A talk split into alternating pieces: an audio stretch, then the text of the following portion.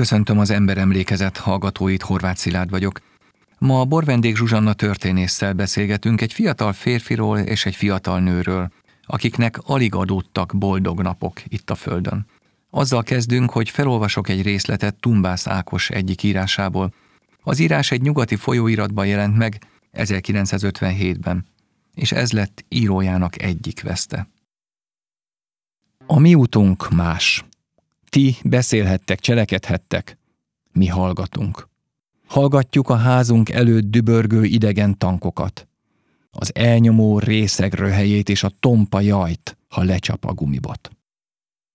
Összeharapott szájjal, ökölbeszorított kézzel hallgatunk és várunk. A sötét köd, mely satuként présel könyvből és verítékből alkotott, s bitóval van teli. De ez nem új számunkra nagyon is régi, és nagyon is magyar. Ez a részlet Tumbász Ákos 1957. januárjában nyugatra menekült társaihoz írt leveléből származik. Két esztendő múlva már ő is a Kádár rendszer megtorlásának áldozata lett, mégpedig teljes mértékben ártatlanul. A történetet a 2000-es években kezdjük, és pedig a 301-es parcellában. Amikor egy forró Marian nevű idős hölgy elköltözik akkor úgy gondolja a család, és ő maga is az az utolsó kívánság, hogy a 301-es parcellába temessék el a 2000-es években. Miért gondolja ezt? Forró Marianna olyan áldozata volt a Kádár rendszernek, illetve az 56 utáni megtorlásoknak, aki ugyan túlélte testben a megtorlások időszakát, de a szíve és a lelke azt hiszem, hogy egy életre megsérült. Azt nem mondom, hogy meghalt, hiszen egy tündéri, csodálatos ember volt utolsó pillanatig, akit nagyon szeretett a családja és a környezete, de mégis elveszítette élete egyetlen szerelmét a megtorlások idején, és egyedül élte le az életét. Az élet te egyetlen szerelmét, ezt teljesen konkrétan kell gondolni, soha nem volt senki más, nem volt más férfi az életében, és haláláig gyászolt. És amikor meghalt, egyetlen vágya volt, hogy élete egyetlen szerelme mellett nyugodhasson a sírban, ami nem volt annyira magától értetődő, hiszen az ő szerelmét, úgy is mondhatnám, hogy férjét, hiszen egyházi esküvőjük megtörtént. A 301-es parcellába temették, mint 56-os áldozatot. A 301-es parcella pedig kiemelt nemzeti emlékhely, így csak külön engedéllyel lehet oda temetkezni. De szerencsére mindenki, aki illetékes volt, támogatta ezt a kívánságot, és elmúlt év szeptemberében sikerült Forró Mariannát Tumbász Ákos sírjába elhelyezni. Tumbász Ákos az ő férje volt, ezt nyugodtan mondhatjuk, hiszen egyházi esküvőt kötöttek, és az Isten előtt kötött házasság az nyilvánvalóan érvényes. És szentség. Milyen szerepe volt 1956-ban Tumbász Ákosnak? Tumbász Ákos fegyveresen nem vett részt a szabadságharcban, sőt, október 27-ig börtönben volt. Ugyanis Tumbász Ákost még gimnazista korában, az 50-es évek elején már kiszemelte magának a hatalom, polgári családból származott, édesapja gimnázium magyar tanár volt, polgári humán műveltséget szívott magába az otthonában, Édesapját egyébként 45 után meghurcolták, nem a klasszikus értelemben, tehát pert nem akasztottak a nyakában, de el kellett hagyni a pályáját, adminisztrátor lett valami vállalatnál, és gyakorlatilag idegösszeomlást kapott. Nem bírta azt a légkört elviselni, amiben kényszerült, Tumbás Ákos gyakorlatilag elég fiatalon édesanyja egyetlen támasza lett, miután édesapja kórházba került, és ebben a fiúban volt valami lánglelkű kamasz, világmegváltó vágyakat dédelgető, hősiesség, és írt is, tehát benne volt valami költői véna is. Persze nem volt akkora tehetség, mint Petőfi Sándor, de kicsit ezt a lánglelkületet, ezt hozzá tudnám hasonlítani, ezt a szabadság szeretetet írogatott kis verseket, ami miatt bajba került már a gimnáziumban is, eltanácsolták, nem tudott leérettségizni.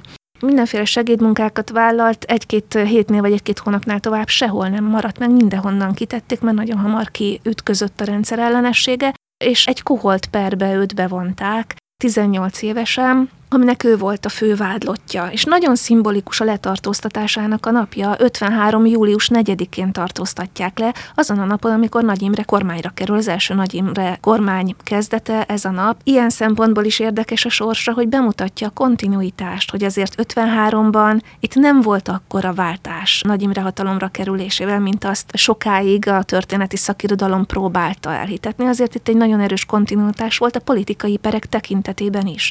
Tumbász Ákos ilyen szempontból egy szimbolikus figura, akit elítélnek, 54 februárjában van az ítélet, tíz év kényszermunkát kap, demokratikus rendszer elleni összeesküvés szervezkedésével vádolják meg, amiből természetesen semmi nem igaz. Mi az, ami alapján mégis ő kerül a célkeresztbe, pusztán a polgári származás, vagy közben írogat, beszélget, és egyáltalán így egy kicsit gyanúsá válik? Mindez együtt a polgári származás önmagában, valószínűleg a szája is járt, mondtam, hogy egy kicsit ilyen lánglelkületű ifjú volt ő, és a versikéket írogatta továbbra is, valamint az állambiztonság szerint egy röpcidulát is fogalmaztak meg. Nem tartom kizárhatónak, hogy ez valóban igaz, és erre épült rá a koncepció.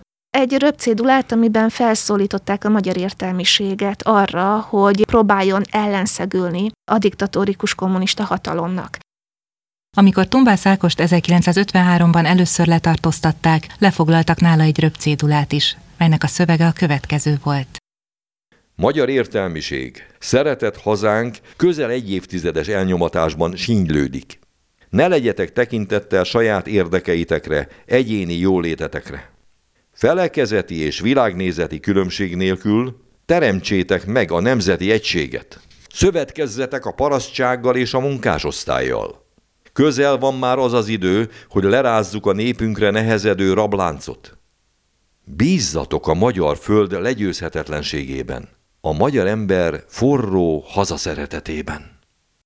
Ebből csináltak egy olyan jellegű összeesküvést, amelyben úgy azt fogalmazta meg az állambiztonság, hogy gyakorlatilag az amerikai hadsereggel álltak ők kapcsolatba, és meg volt tervezve, hogy a hősök terén hogyan fognak az amerikai vadászgépek leszállni, tehát valami teljesen irracionális összeesküvést koholtak ellene. Tíz év kényszermunkára ítélték, 18 éves fiatal emberről beszélünk egy gyerekről, akinek a felnőtté válása ilyen teljesen abszurd környezetben megy, egy teljesen szélsőséges világban megy végbe. Ő a börtönben válik férfivé, és nem is akárkik mellett egyébként, mert a Gröszper áldozatai, meg Holtperéhez köthető áldozatokkal raboskodik együtt. Ugye itt a kalocsai esekről beszélünk. Igen, így van. Úgyhogy egy értelmiségi körben nevelődik a börtönévek alatt, Október 23-a Vácon éri őt éppen, és 27-én ugye kinyílik a Váci börtön kapuja. Tumbászákos egyből Budapestre érkezik, részt akar venni a forradalomban, be is áll a nemzetőrséghez, fegyvert kap, de a fő oka, miért ő nemzetőr lesz, az, hogy igazolványra van szüksége, hiszen nincsenek személyazonosító okmányai,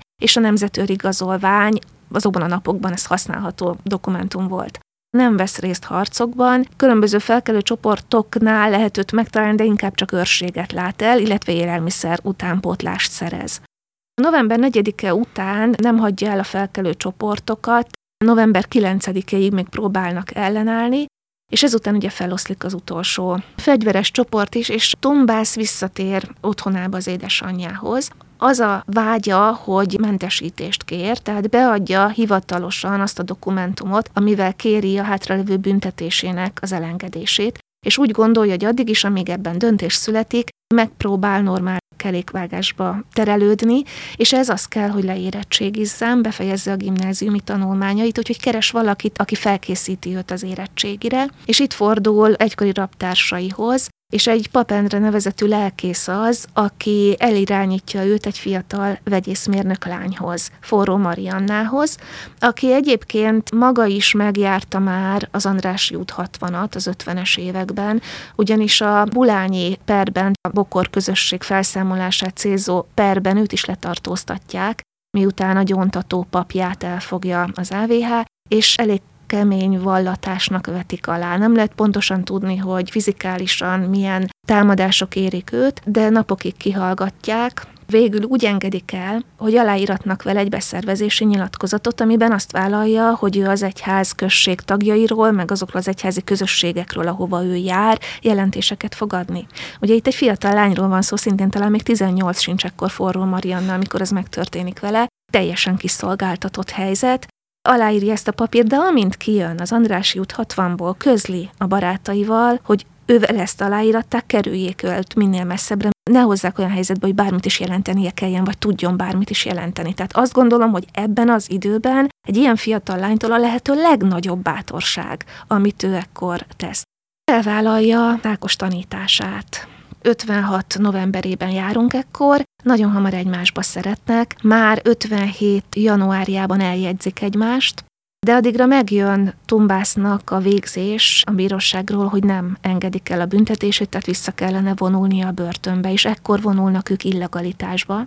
Barátok lakásain bujkálnak az elkövetkezendő hónapokban, Forra Marianna ekkor még dolgozik, tehát ő keresi a pénzt, de egy idő után már ő sem tud félti Ákost, hogy lebuktatja, tehát egy idő után neki is távol kell maradni a munkáit, tehát nagyon nehéz helyzet ez. Budapesti életkép 1956. novemberéből címmel írta a következő sorokat az akkor 21 éves Tombász Ákos. A fegyverek sötét torkából az elmúlás ugat. A levegő száguldó acéllal van teli. Süvölt, sziszeg az AVH-s géppisztolyok magja. Míg monoton kattog, víjogva frecsen a hódító tankjainak kurta sorozata.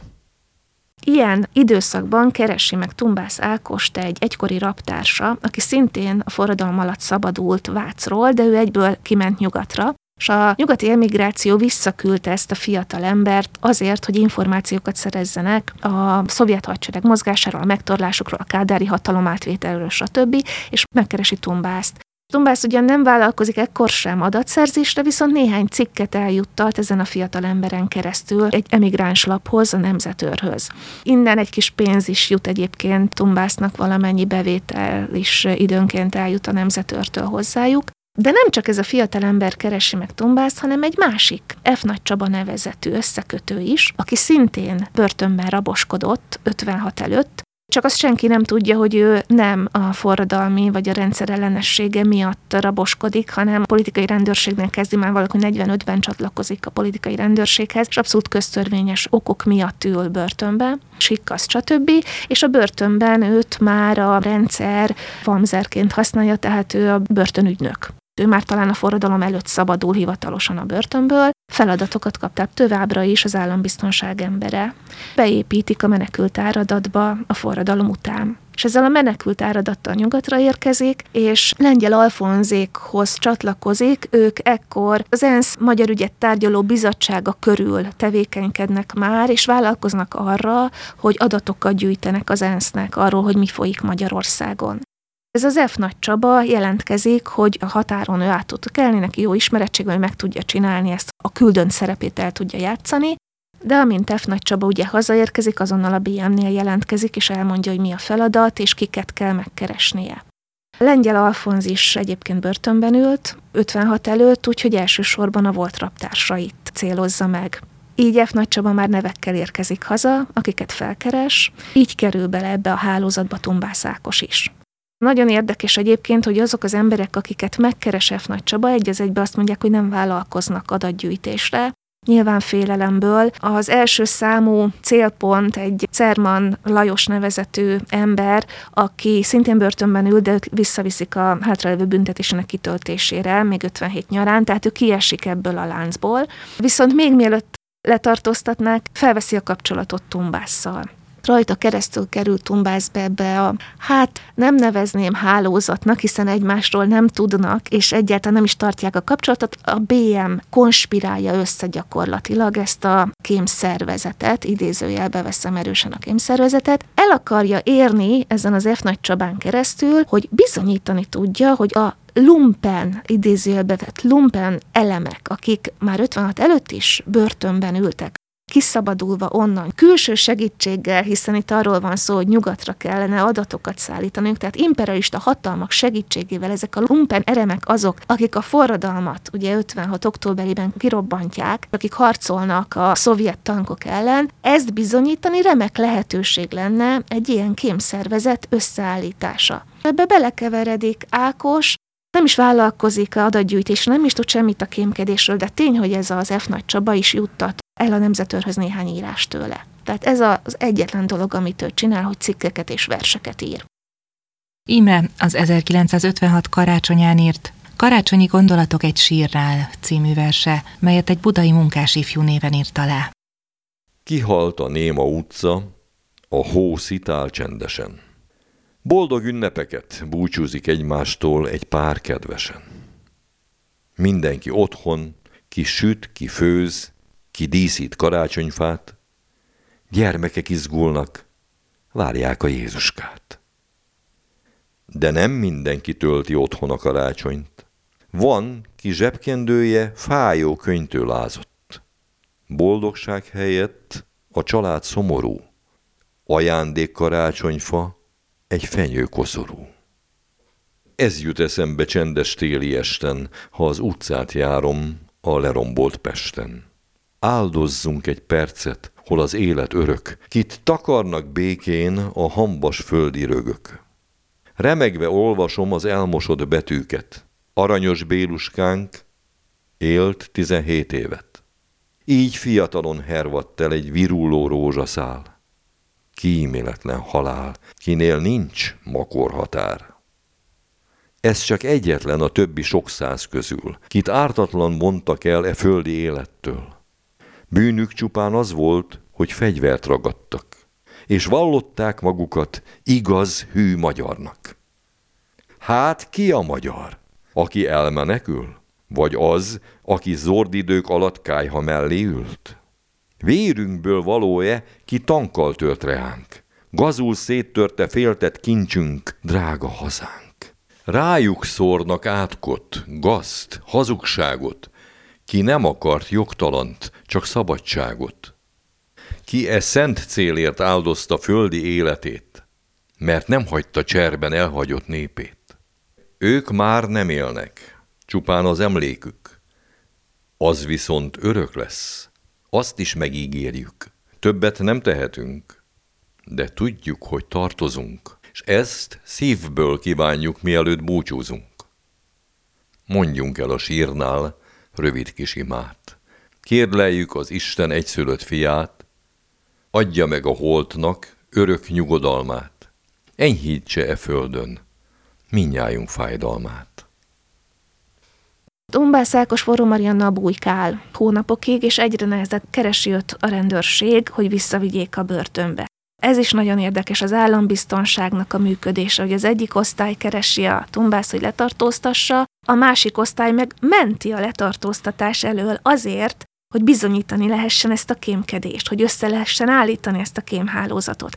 Ezért a belügyminisztériumnak az a részlege, aki a kém hálózatot akarja létrehozni, egy személyigazolványt is eljuttat az F. Nagy Csabán keresztül Tumbászhoz, egy hamis személyigazolványt, abban bízva, hogy nem csak hogy elkerüli a letartóztatást, hanem hogy hát ha szabadabban mer mozogni, és elkezd adatokat gyűjteni, és kémkedni fog, és akkor megvan a bizonyíték a letartóztatásához. Nagyon érdekes az a fajta konspiráció, amit az állambiztonság ennek érdekében véghez visz, aztán Tumbász Ákos ezt a hamis személyigazolványt nem arra használja, hogy kémkedjen, hanem arra, hogy össze szeretne hivatalosan is házasodni forró Mariannával. El is mennek az igazolványjal a tanácshoz, de rájönnek, hogy azonnal jelenteni kell a rendőrségen minden házasságkötést, ezért letesznek róla. Végül is egy magánlakáson, egy barátjuknál, ahol bujkálnak, Marianna gyóntató atya adja össze őket katolikus szertartás szerint, de még az egyházi anyakönyvbe sem jegyzik be az esküvőt, nehogy véletlenül lebuktassák őket. Nincs más jelen az esküvőn, csak az atya, ők, meg a két tanú. De a két tanúból egy az állambiztonság ügynöke. És Tumbász legjobb barátja egyébként tényleg a börtönben is együtt raboskodtak, de hát ezt a fiút fogták, és nem mert ellenállni, úgyhogy minden lépésükről jelentette az állambiztonságnak, és nem csak ő, számos ügynök forgolódott még körülöttük, ennek az egész konspirációs hálózatnak, ami egyébként írtózatosan nagy munka, ha belegondolunk az állambiztonság részéről. Nagyon komoly szervezést és kivitelezést igénylő dolog, és mindez megérte nekik, hogy ártatlan embereket, fiatalokat belesodorjanak valamibe, aminek aztán tragikus vége lett. Ugyanis a történet vége az, hogy az egyik ember, akit sikerült ennek az F. Nagy Csabának megkörnyékezni, ő sem vállalkozott adatgyűjtésre, de az F. Nagy Csaba folyamatosan próbálta rábírni, hogy tegyenek valamit, tehát nagyon, nagyon erőszakosan, ugyanis őt meg a BM piszkálta a háttérből, hogy rajta valami bizonyíték kell. Ez az ember azt mondta, hogy na jó, akkor valamit szerzek, a Csepeli fémműveknél volt segédmunkás, Lukács Lászlónak hívták, egy este fogta magát, elkérte Tumbász Ákost, hogy menjen el vele a Csepeli fémű bejáratához, ott várja meg kint, ő majd ki fog hozni valamit. Valóban ki is hozott egy becsomagolt kis tárgyat, amit odaadott a Tumbásznak, hogy vigyázzon rá pár napig, majd eljön érte. Tumbász Ákos és Forró Marianna megőrizte, nem nyitotta ki, azt se tudta, hogy mi van benne. Lukács László megjelent néhány nap múlva, elvitte a csomagot és átadta F. Nagy Csabának. A csomag nem volt más, mint a Csepeli fémművek belső használatú telefonkönyve, ami túl sok kémadatot nem tartalmaz, mégis a BM úgy érezte, hogy végre van valami kézzelfogható bizonyíték ellenük, hogy a BM mennyire nem tartotta veszélyes információnak mindet, az is jelzi, hogy megengedték, hogy az F. Nagy Csaba kivigye a telefonkönyvet Lengyel Alfonzéknak, ennek a telefonkönyvnek egy másodpéldányát csatolták végül is a bírósági iratokhoz, és egy szakértő megállapította, hogy ebből a telefonkönyvből felfedezhető a Csepeli filművek belső szervezete, és abból következtetéseket lehet levonni arra vonatkozóan, hogy milyen termelést folytat a Csepeli vas és fémművek, mint hogyha ezt más forrásból mondjuk az amerikai titkosszolgált ne tudta volna meg. Ez volt a fő bizonyíték, amiért Lukács Lászlót azonnal halára ítélték, és ki is végezték azonnal. Viszont a másod és a harmadrendű vádlottat, Tumbász Ákost és a már említett Szerman Lajost életfogytiglani börtönbüntetésre ítélték. Forró Mariannát, aki tényleg nem volt semmilyen szinten érintve, nem is ismerte ezeket az embereket, ő csak Ákos szerelme volt, két és fél év letöltendő börtönbüntetést kapott. Tombász Ákosról tudni kell, hogy már az első ítélete idején sem vallott. Megvannak a kihallgatási jegyzőkönyvek, egészen addig mindent tagad, amíg mások vallomásaiból nem derül ki. Csak akkor hajlandó valamit bevallani, amikor már mások bevallották, soha nem megy előre és soha nem hajlandó 18 éves ugye az első letartóztatásánál elismerni azt, hogy volt felső kapcsolata bármilyen kényszernek is vetik alá, mert nagyon jól tudja, ha van felső kapcsolata, az életébe fog kerülni, és nem csak neki, hanem a vádlott társainak is. Ugye 58 nyarán tartóztatják le őket. Ugyanezt látjuk, hogy nem hajlandó semmit beismerni. Rendületlenül tagad, és akkor az állambiztonság rájön arra, hogy egyetlen egy módon lehet szóra bírni Ákost, és az Marianna. Az egyetlen sebezhető pontja a szerelem. Megzsarolják egymással őket, az a zsarolás tárgya, hogy beszélhetnek, találkozhatnak egymással, hogyha vallomást tesznek. Ez nem történik meg, tehát nem találkoznak, viszont egy levélváltás tehát megenged nekik az állambiztonság, és ez az utolsó levélváltásuk mai napig olvasható az állambiztonsági anyagokban, a saját kézzel írott levelük megvan, rendkívül megrendítő. Azzal a hittel váltják az utolsó gondolatokat egymással, hogy börtönbe kerülünk, de életben maradunk, és egyszer majd még együtt fogjuk folytatni az életet és az elsőfokú bírósági ítélet alapján úgy tűnik, hogy ez így is lesz, hiszen Tombász életfogytiglant kap, jogerőre emelkedik az ítélet, mert nincsen fellebbezés. Sem az ügyész részéről, sem az ügyvédek részéről, tehát jogerőre emelkedik az elsőfokú ítélet, de egy-két hónappal később a legfőbb ügyész törvényességi óvást nyújt be az ítélet ellen, és 59. februárjában Tumbászákost és Cermant halára ítélik, és másnap végre is hajtják az ítéletet. Mindenről forró Marianna semmit nem tud, úgy üli le a hátralévő börtönéveit, hogy abban hisz, hogy valahol Ákos él és rágondol, csak amikor szabadul és keresni a férjét, akkor közlik vele, hogy már kivégezték jóval korábban.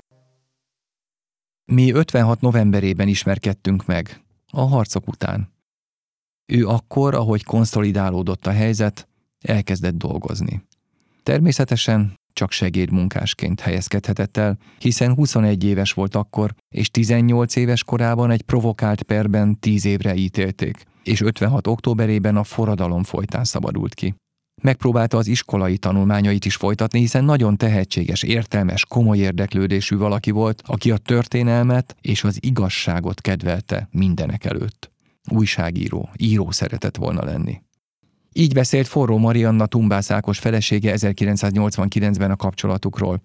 1959-ben, amikor Tumbász Ákost kivégezték, felesége épp börtönben volt. Egy utolsó levelet válthattak még a kivégzés előtt. Ez az utolsó levélváltásuk mai napig olvasható az állambiztonsági anyagokban, a saját kézzel írott levelük megvan, rendkívül megrendítő.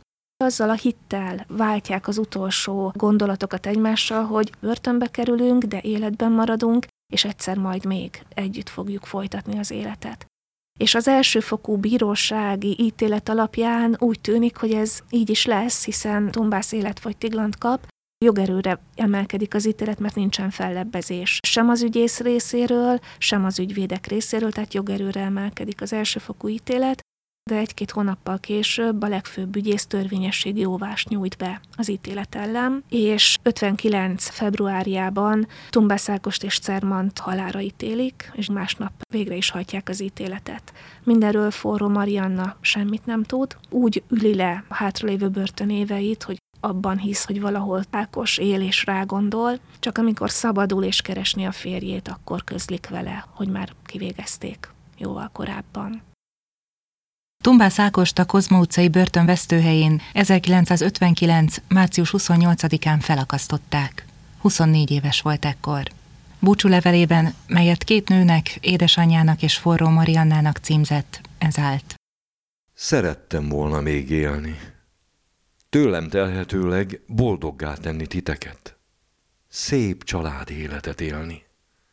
De hát másképp lett.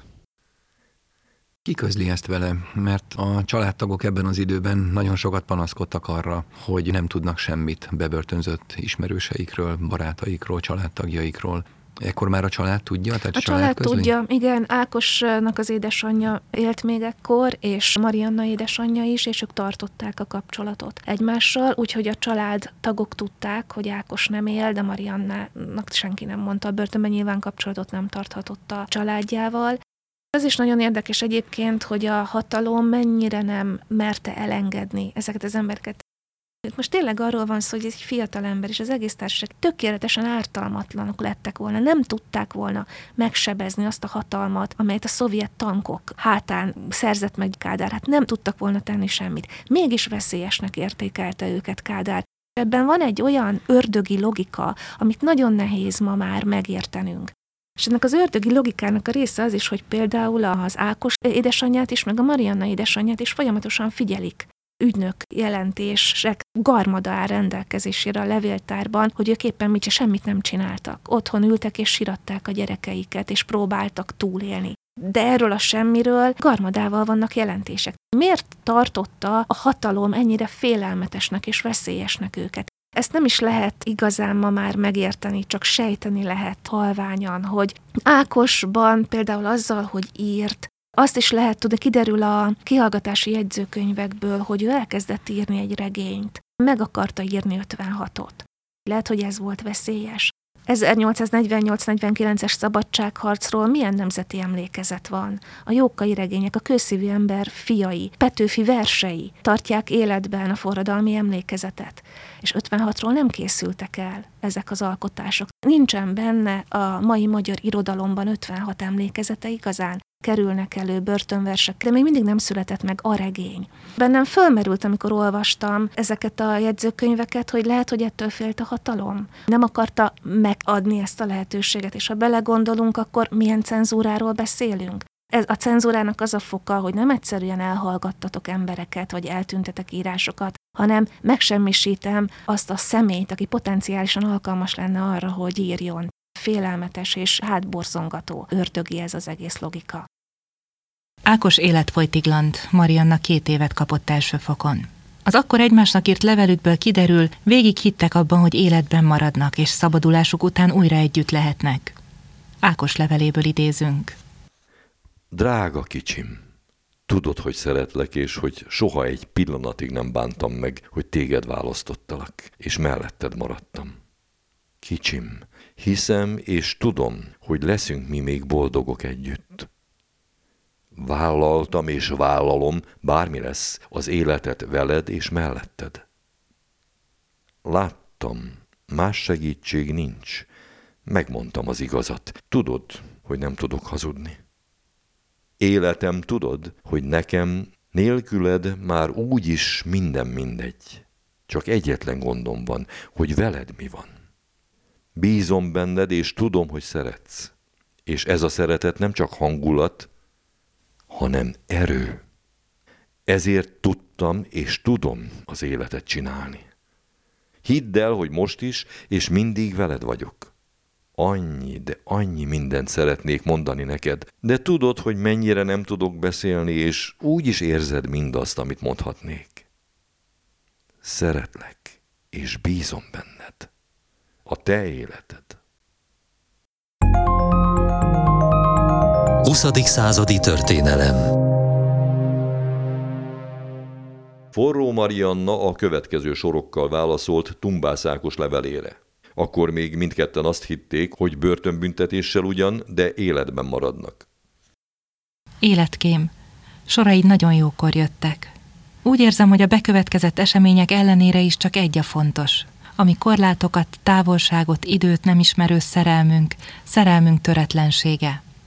Azt írod, hogy leszünk mi még boldogok együtt, és ez így van. Ezt nem csupán remélni, hanem tudni is kell mind a kettőnknek.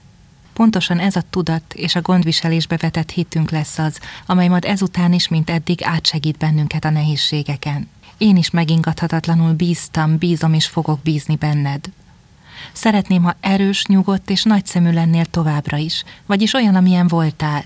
Nem akarom még egyszer tőled azt hallani, hogy minden mindegy.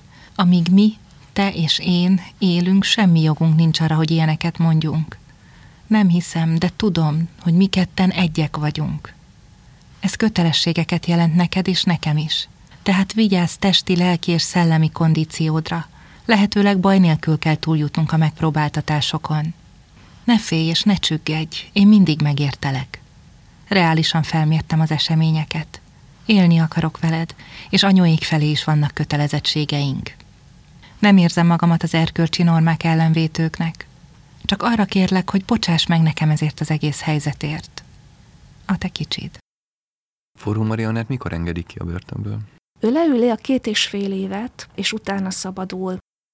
98-ban végeztem a történelem szakot, és kerestem valamit szakdolgozati témát, és akkor még nem voltak feldolgozva az 56-os perek, de már megnyílt az állambiztonsági levéltár, egy kataszter volt a perekről. Nem tudom, hogy női megérzés, vagy egyáltalán mi vezetett arra, hogy kiválasztottam ezt a pert. Láttam, hogy fiatalok, láttam, hogy szerelem, ugye én is pont házasság előtt álltam, tehát megfogott ez a téma. És én megkerestem akkor Marian nénit, felhívtam, furcsa volt a telefonban, de belement, hogy beszéljen velem. És én csak sok évvel később tudtam meg, hogy ez mekkora lehetőség volt, hogy beengedett a lakásában, mert hogy a saját családjának nem beszélt. Egyetlen egy szót sem az életéről. Én voltam az első, akinek megnyílt, sok mindent elmesélt, és miután elkészült a szakdolgozatom, és rájöttem, hogy ez az egész egy az állambiztonság által kreált konstrukció volt, amiről neki fogalma nem volt még a 90-es évek végén sem. Fölhívtam őt, hogy szeretné tudni, elolvassa hogy elmondja meg, hogy mire jöttem rá, és akkor azt mondta nekem a telefonban, hogy nem, és nagyon szépen megkér, hogy soha többé ne keressem őt, mert nagyon fölzaklatta a beszélgetésünk, és ő nem akarja újraélni ez volt 98-99 környékén, és valamikor a 2010-es évek első felében, 13-14-ben talált meg újra engem egy történész kollégán keresztül, akinek elmondta, hogy volt itt egyszer egy lány, és akkor erről írt a szakdolgozatot, és most már megbántam, most már mégis úgy érzi, hogy felkészült szeretné tudni. Elmentem hozzá, megmutattam az írásaimat, beszélgettünk, és akkor már tényleg jobban lehetett róla beszélni, de nekem akkor esett le, annyi év táblatából esett le, hogy én voltam az első, akinek valamilyen szinten meg tudott nyílni. És aztán a halála után sikerült találkoznom a családtagokkal, ugye a Mariannának nincsenek egyenesági leszármazottjai, hanem a nővérének a családjával tudtam beszélni, és mondták, hogy soha, egyetlen egy szóval nem említette. Tumbász Ákos képe ott van a polcain, tehát tudták, hogy volt valaki az életében, de nem tudtak semmit. A börtönről nem tudtak semmit, az Ákos sorsáról nem tudtak semmit. Egészen megdöbbentő, hogy a lelkeket hogy tudta megnyomorítani. A félelem is benne volt, amiért nem mert beszélni, de azok a sebek, amiket kívülálló, hát hogy tud átélni, átérezni. Tehát nehéz olyan fájdalomról beszélni, amit nem ért meg a környezet. Forró Marianna temetésén a 301-es parcellában borvendég Zsuzsanna történész mondta a búcsú beszédet. Most ebből a beszédből idézünk. Nekünk, akik egy szerencsésebb korba születtünk már bele, hálával kell emlékeznünk azokra a hősökre, akik saját életüket áldozták fel azért, hogy mi békében és szabadon élhessünk. De nekem személyesen is van mit köszönnöm Mariannának és Ákosnak. Fiatal egyetemistaként szakdolgozati témát keresve találtam rá a történetükre, megrendített a tragikus szerelem és Marianna kivételes hűsége. Én éppen az esküvőmre készültem. Boldogan önfeledten válogattam a mennyasszonyi ruhák között. Nagy volt a kontraszt. Jókor ismertem meg az ő példáját kitartásról és az örök szerelemről, és így talán még inkább megbecsültem a kegyelmet, amelyben a Jóisten részesített engem. De nem csak a beteljesült szerelmet tanultam meg kellőképpen értékelni, hanem nekik köszönhetem, hogy elindultam azon az úton, amely a teljességet hozta meg számomra. Történészé váltam. Meghurcoltatásuk és egyéni tragédiájuk megismerése és feltárása ráébresztett arra, hogy a kommunista rendszer bűneinek a felmutatása egyfajta küldetés, amely az ország és a nemzet javát szolgálja. Erkölcsi kötelességemnek is éreztem folytatni az utat, amelyre nekik köszönhetően léptem. Soha nem lehetek elég hálás ezért. Köszönöm. Amikor börtönbe került Tumbászákos, és úgy néz ki, hogy nem végzik ki, mi lehet az oka mégis annak, hogy megszületik ez a törvényességi óvás, és mégis kivégzik? Van valami változás általában akkor a megtorlásokban, a megtorlásokkal kapcsolatos politikában, vagy egyszerűen az, amit említett egyébként már, hogy tervezett egy 56-os regényt, és nem akarták, hogy ez a regény megjelenjen? Önmagában a törvényességi jóvás intézménye is egy nagyon érdekes kérdés. Ugye a törvényességi jóvás egy demokratikus jogállamban nem létezhet. Ez egy speciális szovjet típusú, úgymond jogrendnek az alkotása. Használják sokszor egyébként, de olyan formában mégis kevés példa akad, hogy az elsőfokú bíróság nem végezteti ki a kiszemelt áldozatokat. Mert itt tudni kell, hogy azért ezek ugyanolyan koncepciós eljárások, mint a rákosi időszakban. Tehát azért itt az ítéletek előre megvannak. Azok a bíróságok ezeknek az elvárásoknak megfelelnek. Tehát nagyon ritka, hogy valamiért egy kiszemelt áldozatot, már pedig egyértelmű, hogy Tumbászék kiszemeltek voltak, hiszen, mint mondtam, iszonyat sok energiát áldozott arra a hatalom, hogy őket kompromittálja, tehát valószínűleg kiszemelt áldozatok a bíróság mégiscsak egy halálos ítéletet hoz, csak idézőjelben mondom a csakot, egy halálos ítéletet hoz a perben, és ezt elfogadják, és az ügyész is elfogadja. A megtorlások idején nem hiszem, hogy sok ilyen példa lenne, de nyilván a rendszer az működik, tehát korrigálja a saját hibáit. Valamiért tumbászt életben hagyják, a terv valószínűleg nem ez volt. Az áldozatok felmutatása, és a bűnösök felmutatása, meg az egész kádári ideológiának a bizonyítása, mint a külső segítséggel lumpen ennek által keltett zavargások, ugye ez az ellenforradalom definíciója, ekkor ezt valahogy bizonyítani kell, és a rendszer működik, tehát korrigálja a saját hibáját, és így jön a legfőbb ügyész törvényességi jóvása. Tehát szerintem itt valami államigazgatási hiba történt. Valószínűleg erről lehetett szó. Hmm. Forró Mariannát megfigyelik egyébként a rendszerváltoztatásig, vagy valameddig ebben az időszakban? Tudunk erről valamit? Forró Mariannát is figyelik, még jó ideig. Forró Mariannát ugye már 56 előtt is beszervezték, de soha egyetlen egyszer jelentést nem adott és már 56 nyarán akarnak ellene készíteni egy pert, mint áruló ügynököt el akarja ítélni az állambiztonság, tehát ez készülőben van. Valószínűleg, ha nem tör ki a forradalom, Marianna akkor is bajba került volna. Mivel kitört a forradalom, erről elterelődött a figyelem, és egy más kontextusban került elő újra Forró Marianna neve. Tehát ő, mint rendszer ellenes egyén, igenis megfigyelés alatt állt. Igazából nagy karriert ezért sem tudott befutni. Ugye vegyészmérnök volt, és azt hiszem a Ganz Mávagnál dolgozott, de olyan pozícióban, ahol tulajdonképpen nem zavart senkit. És vannak róla jelentések, nem mozgott ő rendszer ellenes körökben utána, azért rendszer, rendesen meg volt ő félelmítve, de hit ő egy, egy mélyen hívő katolikus ember volt, és a hitet nem adta fel. Tehát misékre járt, egyházi közösségekbe járt továbbra is, és innentől kezdve eleve a rendszer ellenségének volt titulálva. Ő mesélte, hogy azért próbált ő új életet kezdeni, hiszen fiatal volt nagyon, és szeretett volna családot, szeretett volna gyerekeket. És ő mindent megtette azért, hogy legyen egy normális élete, de soha nem sikerült. Hogy miért nem sikerült, ez is nagyon érdekes, hogy bezárult körülötte a világ, tehát egy, egy fal vette körül. Abban a pillanatban, ha megtudták, hogy ő kicsoda és milyen, tehát hogy börtön viselt, hogy, hogy érintett volt a forradalomban, akkor megfagyott körülötte minden. Ha mégis valaki ezen a falon át tudott törni, mégis fölvállalta volna, és esetleg elkezdett volna ismerkedni, akkor meg közbeszólt Ákos képe a férfi mindvégig Ákos maradt számára, tehát akkor meg ő bénult le. Tehát nagyon érdekes, hogy egy nagyon különleges áldozata ő a kommunizmusnak, a Kádár rendszernek, az 56 utáni megtorlásoknak, Azt gondolom, hogy ha a kommunizmus áldozatairól beszélünk, akkor ezeknek az életeknek a tönkretétele, a lelkek megtörése is ugyanolyan szívszorító és ugyanolyan fájdalmas, mint egy kivégzés. Tumbász Ákos Tinódi néven írt a nyugaton megjelenő Nemzetőr című lapnak. Nyílt levél egy nyugatra menekült magyarhoz címmel például 1957. januárjában ezt írta. Kedves barátom, a szabadságot egy rövid hét alatt vívta ki a nép, és több mint két hosszú hónap telt el azóta, hogy átlépted a nyugati gyepűt. Szorongva vártam heteken át, hogy majd csak írsz. És te hallgatsz. Olvastam levelet, kicsit és nagyot, százat is talán. Rikító, színes bélyegek nevettek csúfolódva rám. Jól vagyunk, Kanadába, Új-Zélandba indulunk. Szédítő az Eiffel, gyönyörű a fjord, már bőrkabátot vettünk. Így és ehhez hasonló módon peregtek előttem szálkás, sovány vagy telt, kövér, vágatlan betűsorok. És ahogy egy-egy levél végére értem, valami belülről fájón folytogat hiszen együtt égtünk, lelkesedtünk a harc mámoros tüzében, együtt róttuk a tépet Pesti utcát, hol a szennyes szürke aszfalton a vér festett pompás virágokat. És te hallgatsz. Nyugati filmet láttam a minap, már ismét csak film van rólatok. Egyszerű ártatlan darabot. És mégis furcsa, idegen volt. Talán a boldog, derűsen kacagó emberek? Nem. Ezt még megértjük.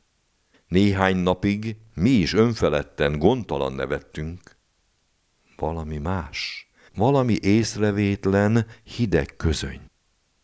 Rosszul takart önzés, vagy életelfként nyíltan hangoztatott egzisztencializmus. Nem tudom, csak annyit tudok, hogy másfél százezer magyart szórt ismét szerte a keleti szél. E hatalmas magtömeg hová hull? S fekete zsíros humuszba? S kikél? Vagy a köves országutakra, hol idegen népek tapossák széjjel?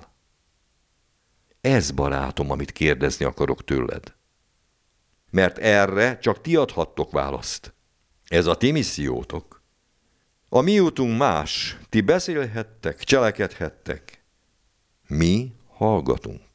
Hallgatjuk a házunk előtt dübörgő idegen tankokat, az elnyomó részeg röhelyét és a tompa jajt, ha lecsap a gumibot. Hozzátartozik a megtöréshez az is, hogy a család nem tudott róla. Ez nagyon érdekes, amit mondott, és megrendítő, amit mondott, hogy nem meséljük el a saját legfontosabb történetünket a családtagjainknak. Így van, hát nagyon, nagyon megrendítő volt például a temetés. Engem kért meg a család, hogy mondjak egy beszédet.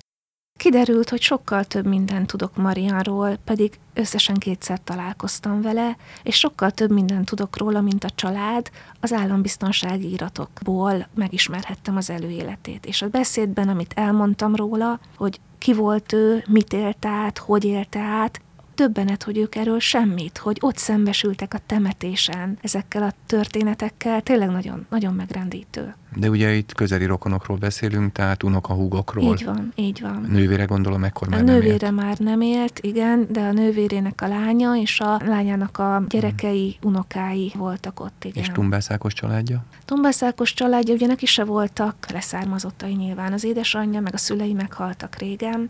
Nem találtunk családtagot. Tudni kell, hogy Tumbász Ákosnak voltak féltestvérei az édesapjának az első házasságából, de ők már akkor is külföldön éltek és generáció korkülönbség választott el Ákostól, tehát nem nagyon tartották, én úgy tudom, a kapcsolatot, nem is, nem is kerültek elő, tehát nem tudunk róluk hmm. semmit. Az egész mintha minta példája lenne annak, hogy hogy lehet tönkretenni egy társadalmat. Igen. Hogy lehet leépíteni családokat, hogy lehet a társadalmat hordozó középosztályt leépíteni. Ön, amikor ott állt a sírnál, akkor milyen érzésekkel állt ott? Tulajdonképpen ön járta ki, hogy a 301-es parcellába temethessék forró Mariannát, tehát hogy a végakarata teljesüljön. Nyilván a családdal együtt tette ezt. Mit érzett akkor? Elégtételt, valamilyen boldogságot? Fura ezt mondani, de hogy hát egymás mellett nyugszanak a sírban. Így van, tehát egyrészt nagy megkönnyebbülés volt, hogy el lehet mondani, hogy legalább halálukban egymásé voltak. Megrendítő is volt egyben ez a megkönnyebbült érzés, és ugyanakkor keveredett ebbe valami hihetetlen, nem is tudom, büszkeség vagy öröm, hogy én ennek a részesen lehetek. Sikerült ezt elérnem. Azt is éreztem közben, hogy valami keretet ad az én pályámnak is, hiszen velük kezdődött az én történészi karrierem. Az ő szerelmük és én pont az esküvőm előtt álltam, amikor megismertem az ő történetüket. És arra is gondoltam, miközben és el is mondtam a beszédben, közben ott álltam a ravatalozóban, hogy, hogy lehet, hogy az én boldogságom részben az ő tragédiájukból ered, mert hogy nagyon fiatalon szembesültem azzal, hogy mennyire törékeny egy emberi kapcsolat, mennyire törékeny lehet a szerelem, hogy mennyire meg kell becsülni azt, hogyha az ember családot alapíthat, ha azzal élhet nyugodtan, akit szeret, talán ez is segített engem abban, hogy sokkal többre értékeltem a saját életemet és a saját boldogságomat, mint amennyire értékelhettem volna enélkül. Tehát úgy érzem, hogy nagyon sokat köszönhetek nekik és azt gondolom, hogy az ő példamutatásuk emberségből, szeretetből, egymás iránti kitartásból olyan szintű példamutatás, amit nagyon sokakhoz el kell, hogy jusson, meg kell, hogy ismerjék ezt a történetet. Ezért is nagyon örültem a filmnek, a dokumentumfilmnek, ami elkészült. Én annak is nagyon örülnék, ha ebből játékfilmet lehetne csinálni. Sokkal több emberhez eljutna, és azt hiszem, hogy ez a történet, hát elmeséltem, tele van olyan kémhistóriának, meg akciófilmnek beillő jelenetekkel, énekel is, és mellette a nagyon mély emberi tartalom, a nagyon mély emberség, ami tökéletes filmtéma szerintem. Én bízom benne, hogy nem volt értelmetlen az ő sorsuk, hogy nem volt hiába való Ákos halála és Marianna szenvedése, hogy példát mutatnak, és ezzel az emberséggel javítják, a társadalmat jobbá teszi az embert bennünk, ha megismerjük. Kedves hallgatóink, Tumbász Ákos és Forró Marianna szerelméről és a kommunista állam könyörtelenségéről beszélgettünk az elmúlt percekben, és talán szót ejtettünk a méltó temetés gesztusáról is. Akinek tetszett a műsor, keresse továbbra is az ember emlékezetet, hogy ne maradjon le a következő adásokról. Köszönöm a figyelmet!